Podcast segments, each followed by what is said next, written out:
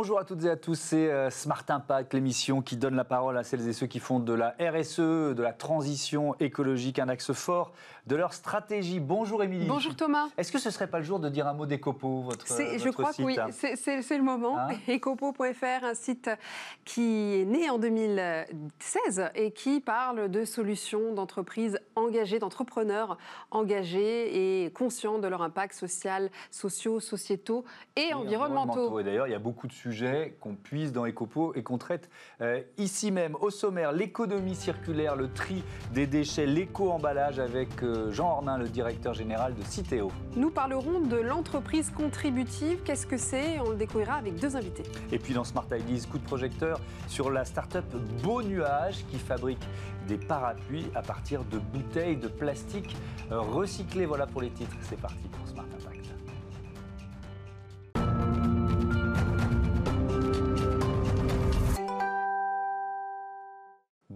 Ornin, bienvenue. Bonjour, merci. Vous êtes donc le directeur général de Citeo. Votre métier, c'est quoi? Le tri, la valorisation des déchets? Notre métier, c'est de réduire l'impact environnemental de la consommation quotidienne, et en particulier celle des emballages et des papiers, mmh. dans le cadre de ce qu'on appelle la responsabilité élargie du producteur. Donc en fait, Citeo est une entreprise qui a été créée il y a plus de 25 ans par les entreprises, euh, parce qu'elles ont la responsabilité de la fin de vie des emballages et des papiers dès lors qu'elles vendent un, produit. C'était une grande innovation d'ailleurs euh, à l'époque. Et du coup, ça s'appelait éco-emballage et éco-folio pour les papiers graphiques qu'on a mmh. transformé en, Citéo.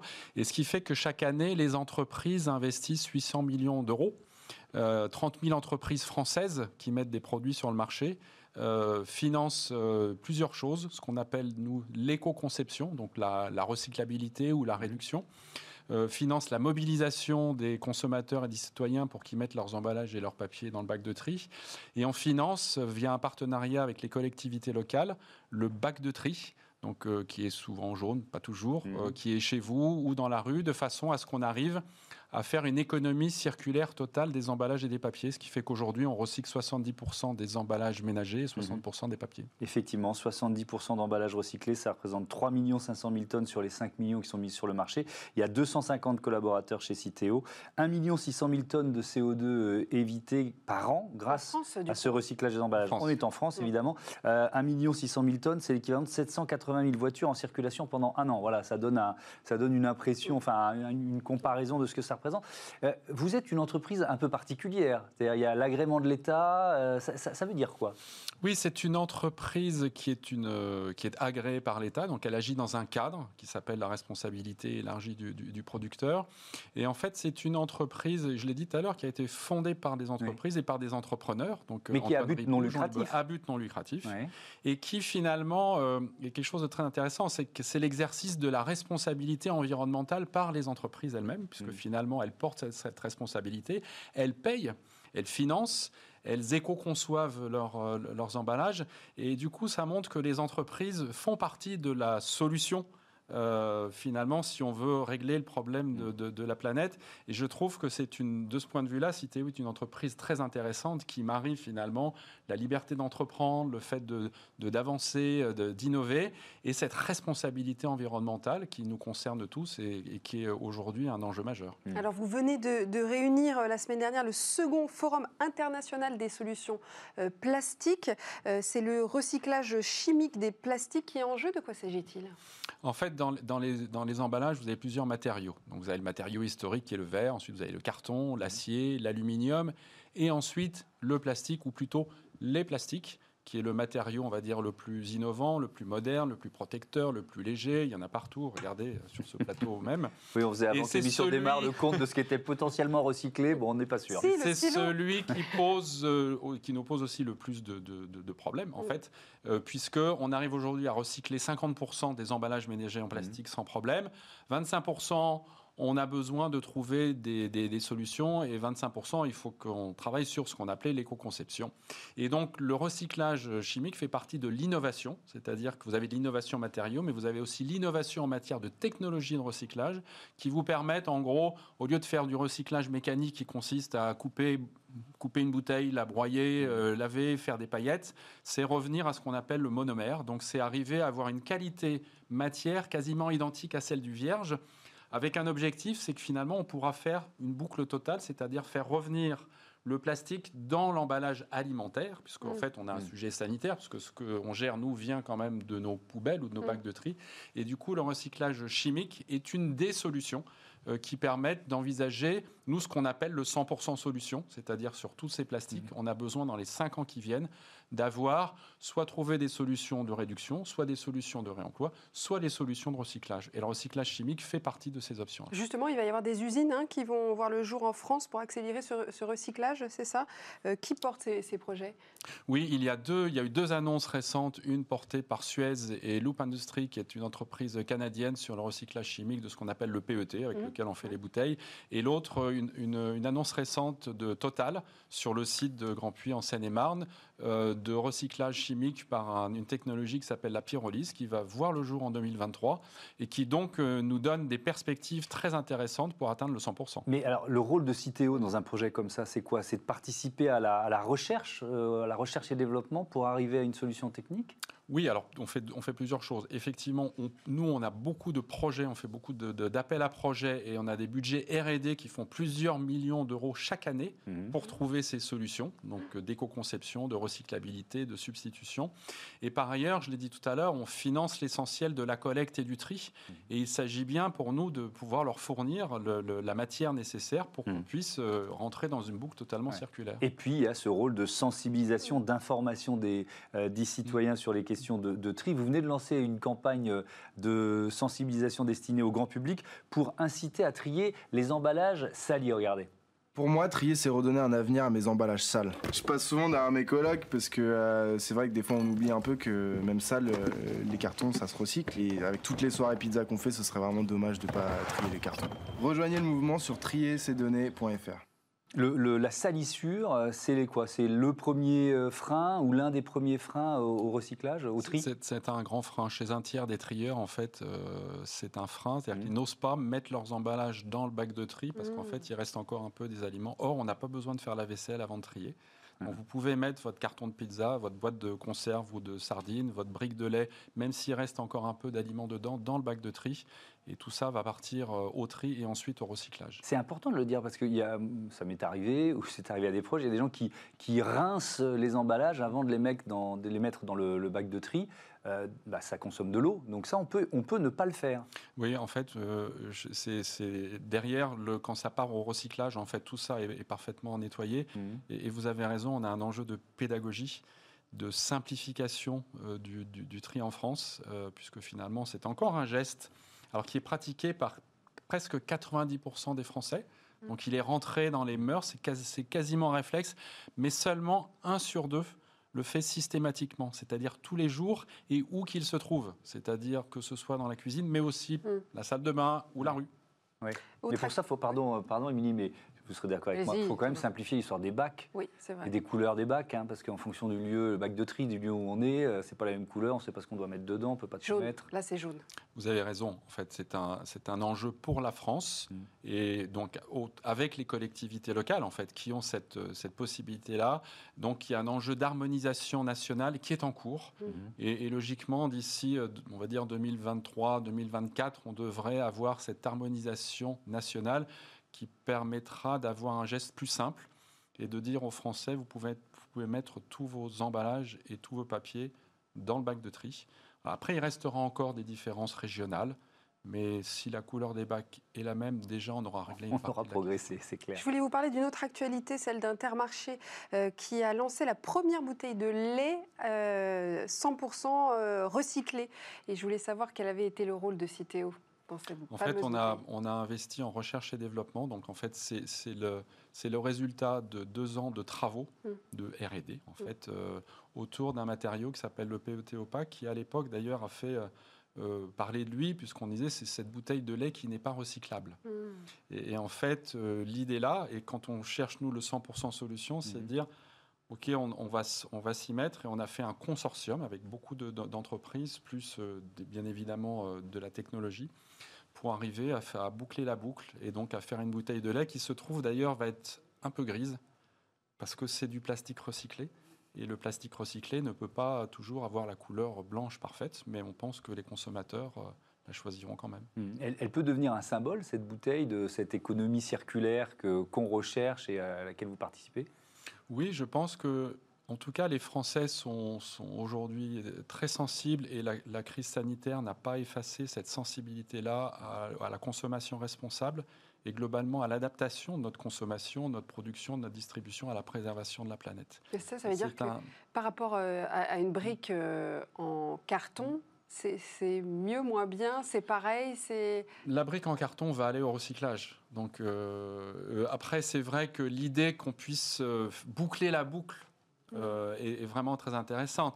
Maintenant, si la brique en carton, euh, ça va donner de la fibre de cellulose et elle ira dans un carton d'emballage ou dans une autre application, c'est pas grave. On est toujours dans l'économie circulaire. Mmh. Donc, euh, ça peut retourner à l'emballage. Dans certains cas, ça peut mmh. aller dans d'autres applications et c'est tout aussi valable. Mais je reviens à l'emballage plastique mmh. et à son recyclage. C'est infini ou, pas? C'est-à-dire qu'il y, y, a un moment où la, la qualité du plastique finit par s'altérer à force d'être recyclé? C'est pas tout à fait la vie éternelle, c'est vrai. Euh, même si les technologies évoluent et donc, du coup on peut euh, recycler de, plus en plus, euh, néanmoins c'est une, c'est une vraie solution pour protéger la planète. C'est-à-dire qu'il faut, il faut, il faut le développer. Et là, les technologies de recyclage par dépolymérisations chimiques mmh. permettent d'aller encore plus loin sur ce, sur ce sujet-là. Euh, bon, après, d'autres matériaux, comme le verre, par exemple, euh, peuvent être recyclés euh, de façon très, très, très, très intense. Mm. L'aluminium, l'acier également. Le carton, ça dépend parce que c'est des fibres. Donc en fait, les fibres, à la fin, elles finissent par s'abîmer également. Mmh. Mais globalement, ce qu'il faut dire, c'est que le recyclage, euh, c'est une, une très bonne chose pour la planète et il faut vraiment poursuivre. Et eh ben voilà le bon message. Merci beaucoup, Jean-Romain. À bientôt euh, sur Bismarck. Tout de suite, notre débat sur euh, l'avenir des entreprises contributives.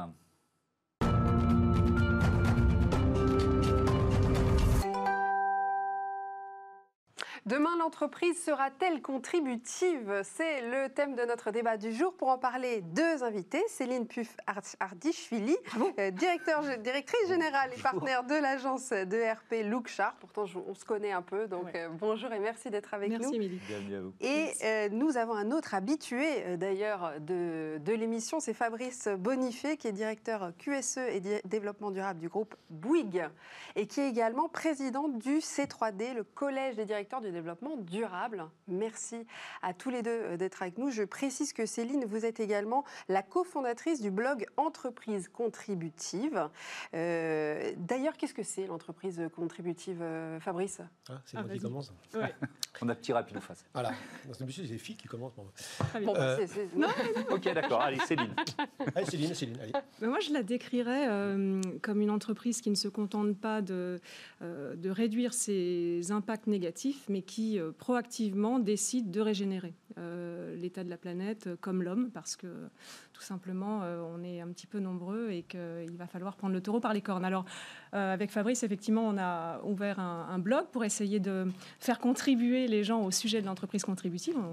On, est heureusement nombreux à réfléchir et à essayer d'agir à notre échelle, de l'intérieur en entreprise. Et on s'est dit, tiens, si l'entreprise contributive avait un blason, un logo, une image euh, forte, ce serait quoi? Ben, Il y a quatre oiseaux dans le blason de l'entreprise contributive. Je te l'enverrai si tu veux. Il y a... Alors, la liste des oiseaux? Il y a un phénix, parce que l'entreprise contributive doit réinventer son modèle avant que ça ne chauffe trop. Il y a un colibri, parce qu'elle doit faire sa part. Il y a une colombe, parce que au bout, euh, si on ne fait pas euh, ce qu'il y a à faire, il n'y a pas forcément la paix. Donc là, on pense à paix sociale, mais parlons de la paix tout court. Et il y a aussi un dindon. Pourquoi un dindon Parce que l'entreprise contributive, elle a les pieds sur terre. Il faut bien qu'elle fasse du profit pour exister. Et il y a un oiseau qui a pas du tout sur le blason de l'entreprise contributive. Il n'y a pas d'autruche, parce qu'on ne va pas pouvoir se planquer. D'accord. Fabrice, c'est juste une entreprise qui fait euh, de la RSE, qui, est préoccupée par ses impacts. Non, enfin, la RSE, c'est juste euh, une posture défensive. Hein. La RSE, c'est j'essaye de rendre compte de mes impacts. D'accord. Euh, j'essaye de, les diminuer, mais il n'y a pas véritablement de vocation à changer le modèle. Alors que l'entreprise contributive veut changer son modèle. Hein, c'est pas faire mieux ce que j'ai toujours fait, c'est faire différemment, c'est faire autrement. Et donc pour ça, il y a cinq, cinq approches d'entreprise contributive. C'est-à-dire, voilà, je, prends les faits scientifiques comme la donnée d'entrée de ma, de ma stratégie. L'effet scientifique nous dit, enfin les scientifiques nous disent aujourd'hui, bah, si on dépasse 430 ppm de CO2 dans l'atmosphère, la planète sera invivable. Donc euh, comment faire, comment avoir une économie viable sur une planète invivable? Et ça, c'est pour pas, c'est pas pour 2100, hein, c'est pour 2030 ou 2050. Donc on part des faits scientifiques. Puis ensuite, on dit voilà. Euh, l'économie linéaire, qui consiste à dire j'extrais des matières premières, je fabrique des produits, je les jette euh, et je recycle rien, je réemploie rien. Ça, c'est la, croyance, la fausse croyance de la croissance infinie dans une, dans une planète, sur une planète finie en ressources. Ça, c'est plus possible non plus. Mm. Donc, on propose un nouveau modèle d'affaires qui est bien, bien, sûr beaucoup plus placé sur, basé sur l'usage. C'est-à-dire, euh, je propose à mes clients des produits mais je ne leur vends pas les produits. Donc on n'est plus dans l'économie de la possession, on est dans l'économie de l'usage. Je fais en sorte que les produits durent le plus longtemps possible, soient réparables, etc. Et je vends l'usage de ces produits. C'est l'économie de la fonctionnalité. Et eh ben, ça marche pour tous les domaines, tous les domaines, y compris les vêtements maintenant. Et ça, c'est bien meilleur pour l'environnement. Pourquoi? Parce que l'essentiel de l'empreinte carbone d'un produit aujourd'hui, un smartphone par exemple, 75% de l'empreinte carbone d'un smartphone, c'est sa fabrication. Mmh. Donc s'il dure beaucoup plus longtemps, s'il est réparable, s'il a une durée de vie qui est triplée ou quadruplée, eh bien on va baisser la pression sur les ressources. Eh bien l'entreprise contributive explique comment on arrive à baisser la pression sur les ressources et à, à continuer de créer de la valeur sociétale, sociale et environnementale tout en diminuant les impacts négatifs. Et c'est possible. Hmm. Mais c'est compliqué, j'imagine. Et puis ça peut être un travail de, euh, de longue haleine, de longue durée. Le, 25 février dernier, euh, avec le, MEDEF euh, et l'Observatoire de la responsabilité sociétale des entreprises, vous avez organisé un colloque sur ce thème de l'entreprise contributive. C'est vous qui l'animiez d'ailleurs, hmm. Céline. Comment on, on, pourrait prendre l'exemple de Bouygues, mais d'autres grands groupes, comment on les fait comme ça se, basculer leur centre de gravité, leur, euh, euh, leur ambition, leur stratégie. C'est un travail de longue haleine. Oui, on en, voit qui essayent de, basculer. Déjà, il faut euh, l'honnêteté de, regarder un peu sur le long terme, de, regarder ces impacts où ils sont et ils sont pas forcément, enfin ils sont ici chez nous. Mmh. Il y a l'emploi, il y a les, chaînes de production, etc. Mais ils sont surtout loin, ailleurs. Donc il faut avoir le, voir, la, oui, parce qu'on peut exporter notre, pollution d'une certaine façon. Il faut, il faut regarder euh, en, face nos, hmm. nos, émissions de GES notamment, mais aussi nos impacts sociétaux. Si on fait ce travail et on se demande où sont nos, impacts, alors on essaye d'agir. Des, grands groupes sont en transformation. On a euh, euh, Carrefour avec Act for Food et, qui se dit tiens, mon impact dans, dans, dans, ma chaîne, mon impact dans le local, mon impact dans le plastique, etc. Donc, essaye avec des, des start-up ou des entreprises euh, qui, qui, ont des idées, euh, essaye d'intégrer ça. Donc on les voit intégrer du loop pour la consigne, du phénix ou euh, pour, pour lutter contre les, déchets et le gaspillage alimentaire. C'est les premiers à avoir travaillé avec Séquille Patron pour rétablir un équilibre dans, avec les producteurs. Donc mm. donc c'est ça. Mais on, mais on ne peut pas se, se contenter de, cosmétiques. Ça, mm. ça c'est sûr. Donc, Fabrice Bonifay, il n'y a pas un mode d'emploi pour tout le monde. C'est aussi qu'il y a quand même des grands principes, ceux que vous avez dit. Vous mais le première chose à faire, si on veut vraiment que les choses évoluent, c'est euh, la meilleure façon d'agir, c'est de comprendre. Donc il y a quand même mm. une nécessaire pédagogie de l'action avant l'action. Donc on passe beaucoup de temps, nous, et j'ai passé beaucoup de temps à faire du prêche euh, dans l'entreprise pour expliquer la différence entre 1 et 1000, les enjeux de long terme, mm. euh, la, relation entre les gaz à effet de serre et l'économie, la corrélation complète qu'il y a entre notre capacité à produire l'énergie et à créer de la valeur euh, business. Donc, le, et on voit bien que tant qu'on n'a pas compris ces ordres de grandeur, on ne peut pas comprendre l'effort qui va être nécessaire pour changer de paradigme de business. Et heureusement, il y a des patrons qui aujourd'hui ont compris, et un escalier, ça se balaye par le haut, comme je dis souvent. Donc, si tant que patron n'a pas compris, le conseil d'administration n'a pas compris, c'était difficile d'agir. Puis ensuite, il faut des méthodes. Parce qu'un but sans méthode est un non-sens. Il faut une méthode, une méthode de, de management différente, euh, qui consiste en fait à libérer les énergies internes de l'entreprise, parce qu'il va falloir qu'on innove à tous les étages, innover sur les modèles économiques, innover sur les produits, innover sur la commercialisation. Il va falloir mettre en place une nouvelle métrique de la performance. Alors c'est une nouvelle comptabilité de la performance. Ben oui, oui. Parce ben qu'on la comptabilité du triple capital, de dire voilà, aujourd'hui on utilise les ressources naturelles comme des actifs au bilan, mais on ne les compte pas au passif. Donc c'est facile de gagner de l'argent aujourd'hui en exploitant sans vergogne toutes les ressources. Et c'est-à-dire les entreprises qui gagnent le plus d'argent aujourd'hui sont les entreprises qui polluent le plus. C'est quand même un non-sens. Donc ce serait bien qu'on puisse mettre au passif du bilan des provisions, des investissements pour régénérer les ressources naturelles et que ça soit ça compte dans le bilan de résultat, dans le compte de résultat. Donc nous, au C3D, on milite pour l'adoption de, cette nouvelle façon de compter la valeur. Et puis après, il faut aussi être un peu lucide on ne va pas continuer euh, d'avoir les mêmes niveaux de rentabilité dans les années qui viennent, c'est pas vrai. Donc il faut tenir un discours de vérité aux actionnaires mm. et dire voilà, soit vous, vous, nous demandez de, de, continuer de gagner beaucoup et ça va s'arrêter très vite, ou de gagner un peu moins pour que ça dure beaucoup plus longtemps. C'est un choix de société.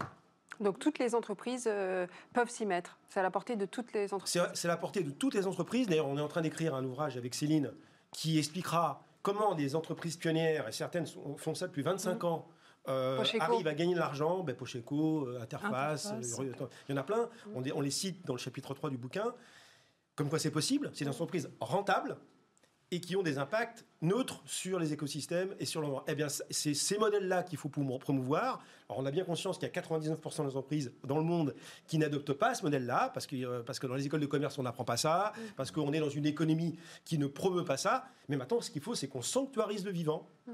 qu'on comprenne que de toute manière, il n'y aura pas d'économie viable dans une planète à 4 degrés, on, on y va tout droit, là, si on continue comme ça, et que la France a tout intérêt à devenir un phare dans cette nouvelle économie, parce que nous n'avons pas de ressources euh, de ressources énergétiques fossiles, hmm. et donc on est très dépendant des importations. Donc il faut qu'on puisse, qu'on puisse s'affranchir de cela en, en, proposant au monde un nouveau modèle d'affaires hmm. qui sera un modèle d'affaires contributif. Euh, Céline Pucha-Ardichvili, ce qu'on vous oppose prioritairement, c'est la rentabilité, c'est ça va d'abord nous coûter de l'argent, ça ne mm. va pas nous en rapporter. C'est ça le premier discours oui, bien sûr, que, mais il Évidemment, il y a des investissements à faire, euh, mm. des, réflexions euh, sur le long terme à, entreprendre, c'est sûr. Mais ce qu'on constate, c'est qu'il y a un, mouvement euh, réel. on parle du consommateur, du citoyen, de l'étudiant. En réalité, on est une seule personne. On mm. est un citoyen qui consomme, qui a fait des études, qui en refait, qui travaille, etc. Et on a, on a tous besoin de cohérence. Et, et c'est ce mouvement-là qui va euh, qui va amorcer la pompe avec les entreprises pionnières, évidemment, qui vont démontrer euh, leur, euh, leur, rentabilité. et ça va créer une hola. Si vous avez les fameux 10% pour faire levier, ils existent. Là, il y a quelques jours, il y a un syndicat qui vient de se créer pour agir de l'intérieur et que les salariés donnent de la voix. il y a pour un réveil écologique 32 000 étudiants de 400 universités et écoles qui exigent d'aller travailler dans une entreprise qui prend ces impacts-là en compte. Donc, donc on voit que de l'intérieur, ça commence à bouger. Euh, euh, et, puis après, vous avez euh, des Change Now qui, qui, réunissent tous ces écosystèmes et qui les font échanger avec des entreprises plus traditionnelles finalement, qui, qui, se posent des questions et qui ont envie de trouver des solutions. Mmh. Donc on n'a pas dit que ce serait facile. Mais c'est parti et ça va durer et c'est la seule solution pour qu'on bah profite de cette planète le plus longtemps possible et, dans de bonnes conditions. Merci beaucoup. merci à vous. Vous reviendrez parce que c'était super et donc on refera un débat sur des thématiques approchantes. Ça, c'est promis. tout de suite, c'est Smart Ideas, une start-up mise à l'honneur. Sortez vos parapluies.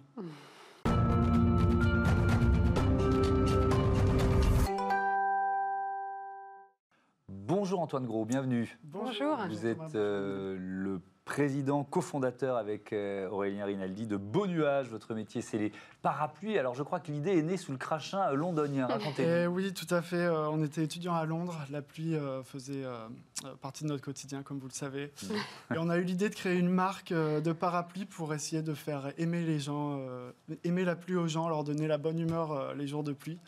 et voilà, c'est ce qu'on essaye de faire tous les jours avec Beau Nuages.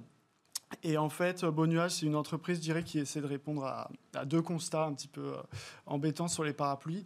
Euh, je pense que vous avez tous été déjà embêtés avec des parapluies qui sont euh, trempés, qui dégoulinent sur le sol, dont on ne mhm. sait que faire. Je pense également que vous avez déjà souvent vu des parapluies dans des poubelles, dans la rue, qui jonchent le sol, etc. Et eh bien voilà, nous on essaie de, de créer des parapluies qui, euh, qui, euh, qui, répondent euh, efficacement à ces problèmes. Donc Durable. La, housse, déjà la housse, elle est absorbante, c'est ça C'est quoi En gros, nos parapluies sont à la fois éco-responsables et innovants. Ils sont tout d'abord innovants parce qu'en fait, ils sont munis d'une petite housse absorbante qui permet de les ranger tout simplement toujours au sec quand ils sont mouillés. Donc euh, euh, c'est vraiment euh, très pratique les jours de pluie. Un peu plus haut parce que là on ne le voit pas. Voilà. vous avez une petite housse comme ça, il suffit de mettre le parapluie dedans. C'est une technologie qu'on a conçue, une technologie d'absorption en triple couche qui est maintenant brevetée en France, en Europe, donc on est vraiment les seuls à les faire. Mhm. Et puis ils sont éco-responsables. Ben, pour de multiples raisons, principalement parce que déjà ils sont faits, les toiles qui permettent de fabriquer nos, nos housses et nos parapluies sont faites à partir de bouteilles plastiques recyclées. Et d'autre part parce que euh, on a tout un tas d'engagements euh, sur le terrain de l'écologie et, euh, et d'engagements sociaux également qui, je dirais, donnent du sens à notre aventure. Et on va, on va en détailler certains, Justement, mais alors tout est venu d'un déclic en 2019 puisque votre société a été créée en 2016. la, la, société a commencé en 2016, mais en fait, on a toujours eu l'ambition de limiter au maximum le gaspillage de l'industrie du parapluie. Il faut savoir que c'est une industrie quand même très polluante avec mm. des matériaux lourds, etc. Dès le départ, quand on a commencé l'aventure euh, on, s'est dit qu'on allait tester absolument 100% de nos produits. On l'a fait depuis le début. Au début, on était euh, tous les deux avec mon associé à faire les tests euh, dans nos petits appartements parisiens. On a continué. Maintenant, on a, on a en fait travaillé avec un ESAT. voilà, on hein. travaille avec des ateliers d'aide par le travail aux, personnes en situation de handicap. Et donc, ils font ce travail titanesque de tester 100% des parapluies qui sont vendus dans tous nos magasins revendeurs ou sur notre site internet beau-nuage.fr. Ils sont tous testés avant envoi. Et, ceux qui ça permet d'éviter vraiment le gaspillage. Et naturellement, qui dit test dit euh, parapluie mis de côté, euh, mhm. naturellement. Donc les parapluies mis de côté, soit euh, ils sont complètement défectueux, et dans ce cas-là, ils sont transférés à des centres de recyclage, mhm. qui les recyclent en, moyenne 95%, ce qui est pas mal, parce qu'on a quand même de l'acier et de l'aluminium, qui sont mhm. des matériaux lourds, comme je le disais. Et ceux qui sont encore en état, ils sont donnés à des personnes dans le besoin, donc des sans-abri, des personnes aux revenus modestes euh, via des ressourceries avec lesquelles on travaille à Paris ou, euh, ou euh, dans la région niçoise. Et du coup, ça fait un petit cycle un petit peu vertueux qui permet de limiter au maximum le gaspillage et, euh, et de s'assurer que les parapluies qu'on vend sont de, de, très bonne qualité. Alors, quels sont vos autres engagements du coup euh euh, On a également, alors il faut savoir que le but de l'entreprise, c'est quand même, comme je le disais, de vous rendre heureux les jours de pluie. Hein. donc voilà, on fait souvent des blagues de la pluie, on souhaite la pluie, notre motto c'est que la pluie soit avec vous. Donc comme on fait beaucoup de blagues autour de l'eau, on a décidé de s'engager autour de l'eau avec l'association Solidarité Internationale. Donc en fait, c'est une association qui favorise l'accès à l'eau potable dans des régions où euh, l'eau est malheureusement une ressource très rare. Euh, et je pense que c'est important de le signaler. Mhm. Donc, euh, sur tous les parapluies vendus sur notre site internet beau-nuage.fr ou en magasin, il y a un pourcentage qui est reversé à Solidarité Internationale et, qui, crée ça. On dit qu'un parapluie vendu représente en, moyenne entre 6 et 12 heures d'accès à l'eau potable. Mhm. Euh, pour un foyer. Et puis pour terminer, il y a cette euh, collection que vous venez de lancer avec un artiste italien, il s'appelle Maniaco d'Amore, c'est ça? C'est ça, alors en fait c'est une, une, collection euh, sur le thème de l'engagement écologique mmh. et du recyclage et aussi du rassemblement autour de cette problématique parce que je pense que je fais partie d'une génération où on a tous envie de faire quelque chose.